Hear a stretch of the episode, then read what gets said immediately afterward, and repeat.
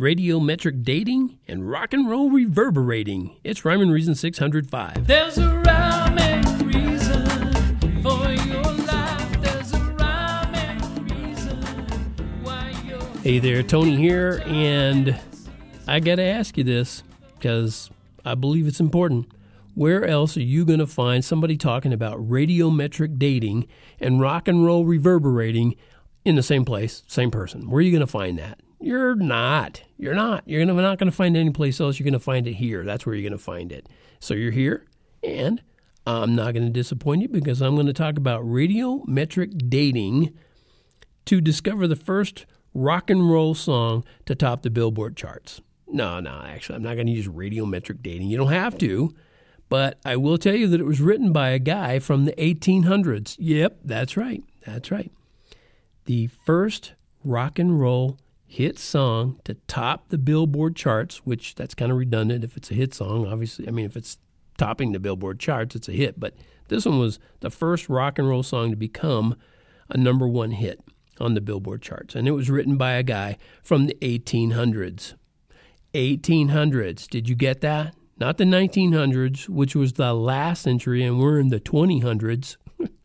not those, the 1800s. Now, I think that's pretty important. You do need to know how that's even possible. And I'm here to share a little bit about it because, you know, I think it's important, and I'll show you how timing is everything. But what's radiometric dating got to do with rock and roll? Okay, obviously that's what you want to know. I mean, you heard the opening of the show and you think, well, get to it, buddy. All right, patience, my good bandmate, and I'll clue you in. First, let's get back to that guy from the 1800s, okay, who, who wrote the first rock and roll hit song from the 1800s. This guy was. It's a little obscure tune called Rock Around the Clock. Ever heard of it? Yeah, I'm too young too. Greg. Anyway, um, how could a rock and roll song be written by a guy from the 1800s? Well, it was actually co uh, written by a guy named Max Freedman. And apparently, he was a Philadelphia songwriter who was almost 60 years old when the song was written. And the song was written in 1953. So, do the math. And Max would have had to have been born somewhere around 1897 to 98. 1897 to 1898 in the 1800s. I mean, that's like crazy, man. Yeah, yeah, it's crazy. But that's got nothing to do with radiometric dating. Or does it? Well, the way my eccentric mind works, and I'm using that term because someone called me, recently called me eccentric, the, um, the two topics connect in my mind because radiometric dating is based on a clock that some so-called scientists concocted. Uh, I mean, concocted, and their clock is based on assumptions. Like they assume they know its initial beginning, and they believe it has operated at a known rate and assume that it hasn't ever changed. And that last assumption is based on radioactive decay rates observed over the past hundred years or so. But to see that and then say decay rates for the past four and a half billion years have been constant the same way, that's quite a stretch right there. But that's what a lot of so called scientists say, and many others never even bother to question it. So I recommend looking into what's been going on in rock around the clock. See what I did there?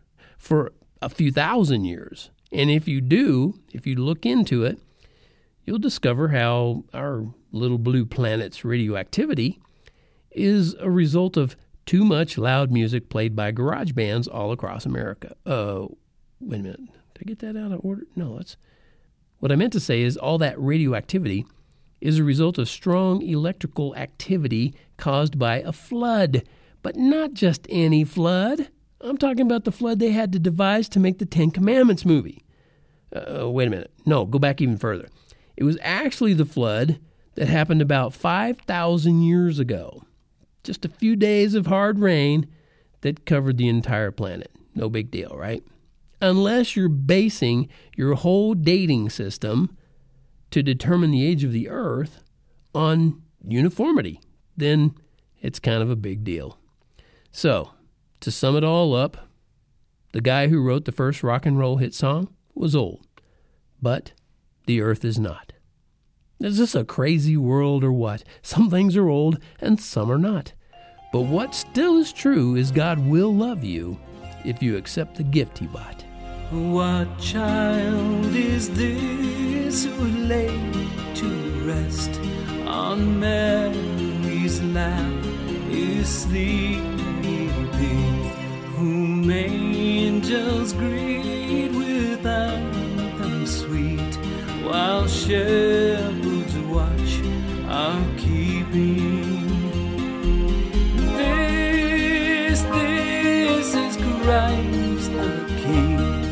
whom shepherds guard and angels sing.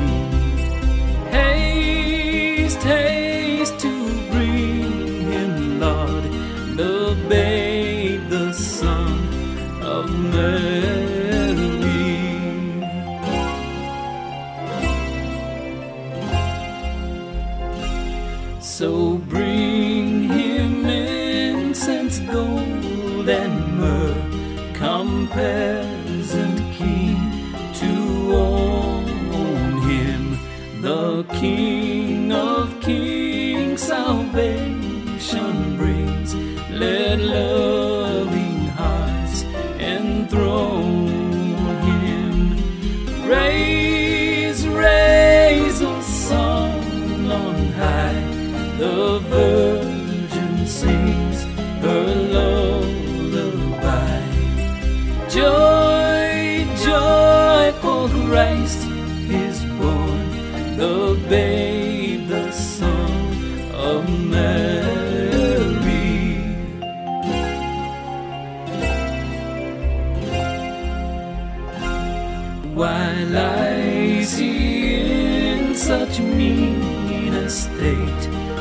where ox and ass are feeding? Good Christians fear for sinners here. The silent word is pleading. Nails, spear shall pierce him through. The cross